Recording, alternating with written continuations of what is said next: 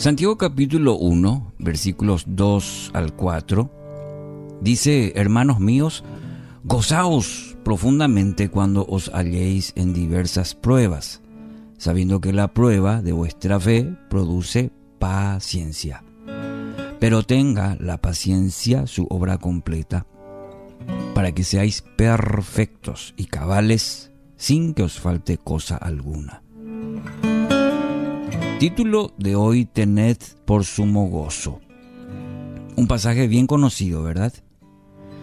Conocido para todos los que llevamos ya un tiempo eh, en el camino del Señor. Ahora, no debemos permitir que la familiaridad de este texto nos robe la posibilidad de seguir aprendiendo lo que Dios quiere decirnos a través de su palabra. Y hay varios puntos importantes e interesantes en la exhortación que encontramos aquí del apóstol Santiago.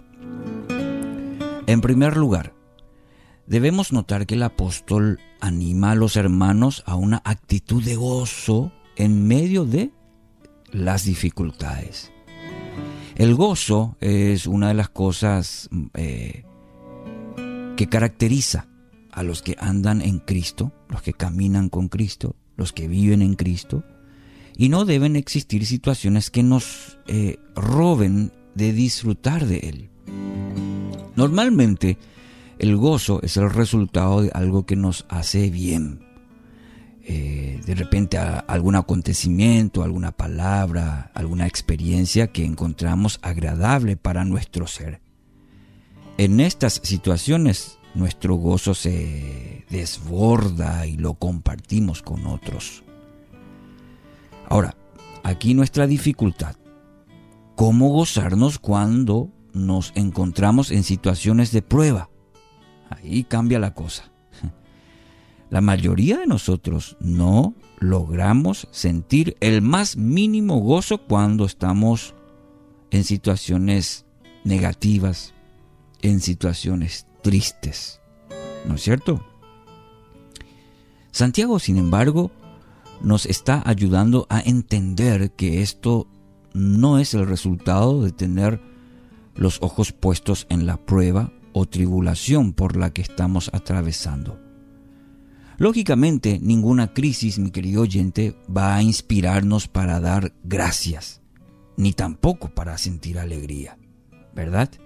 Al contrario, cuanto más la analizamos, más profundamente nos desanimamos. La exhortación de Santiago no es a mirar la prueba, sino el resultado de la prueba. Esto es un principio muy importante a nuestra vida. No es mirar la prueba, sino el resultado de la prueba. ¿Y cuál es, es ese resultado? El mismo texto nos dice que seamos perfectos y cabales sin que nos falte nada.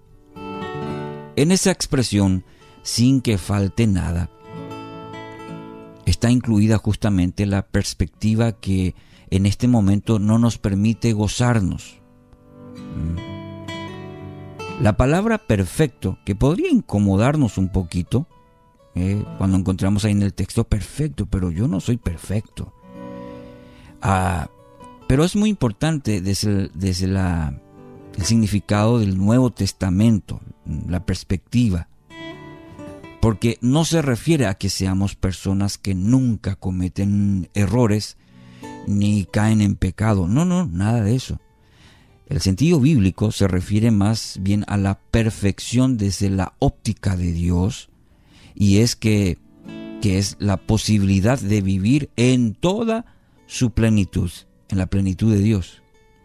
La vida a la cual el Señor nos ha llamado, cumpliendo así el propósito por el el, para el cual fuimos creados. Entonces no es que no cometamos errores. La plenitud, o mejor dicho, perfecto, se refiere a vivir la plenitud de vida que el Señor nos ha llamado, a vivir el propósito para el cual fuimos creados. A eso se refiere. Tome nota de un detalle importante, mi querido oyente, en este texto. No es usted el que está siendo probado, sino su fe. Claro, usted va a decir que de todos modos usted es el que sufre la prueba.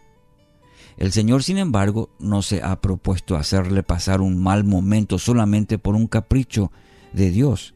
Él está trabajando en su vida para que su fe sea la que debe ser.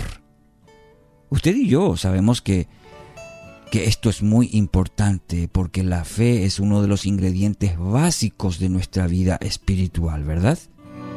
Sin fe, nos dice el autor de Hebreos, es imposible agradar a Dios. De modo que necesitamos, usted y yo, de toda la ayuda que Él pueda darnos en esto, para tener una fe viva, una fe dinámica, una fe robusta. Quizás tengamos esa pregunta, ¿y cómo se hace eso? ¿Cómo se lleva a la práctica esa fe? Eh, anote Hechos 16, 22, 34. Lea un poquito y vea cómo hicieron Pablo y Silas para ello. Ahí tenemos un lindo ejemplo de gozo en medio de las aflicciones. Que así sea.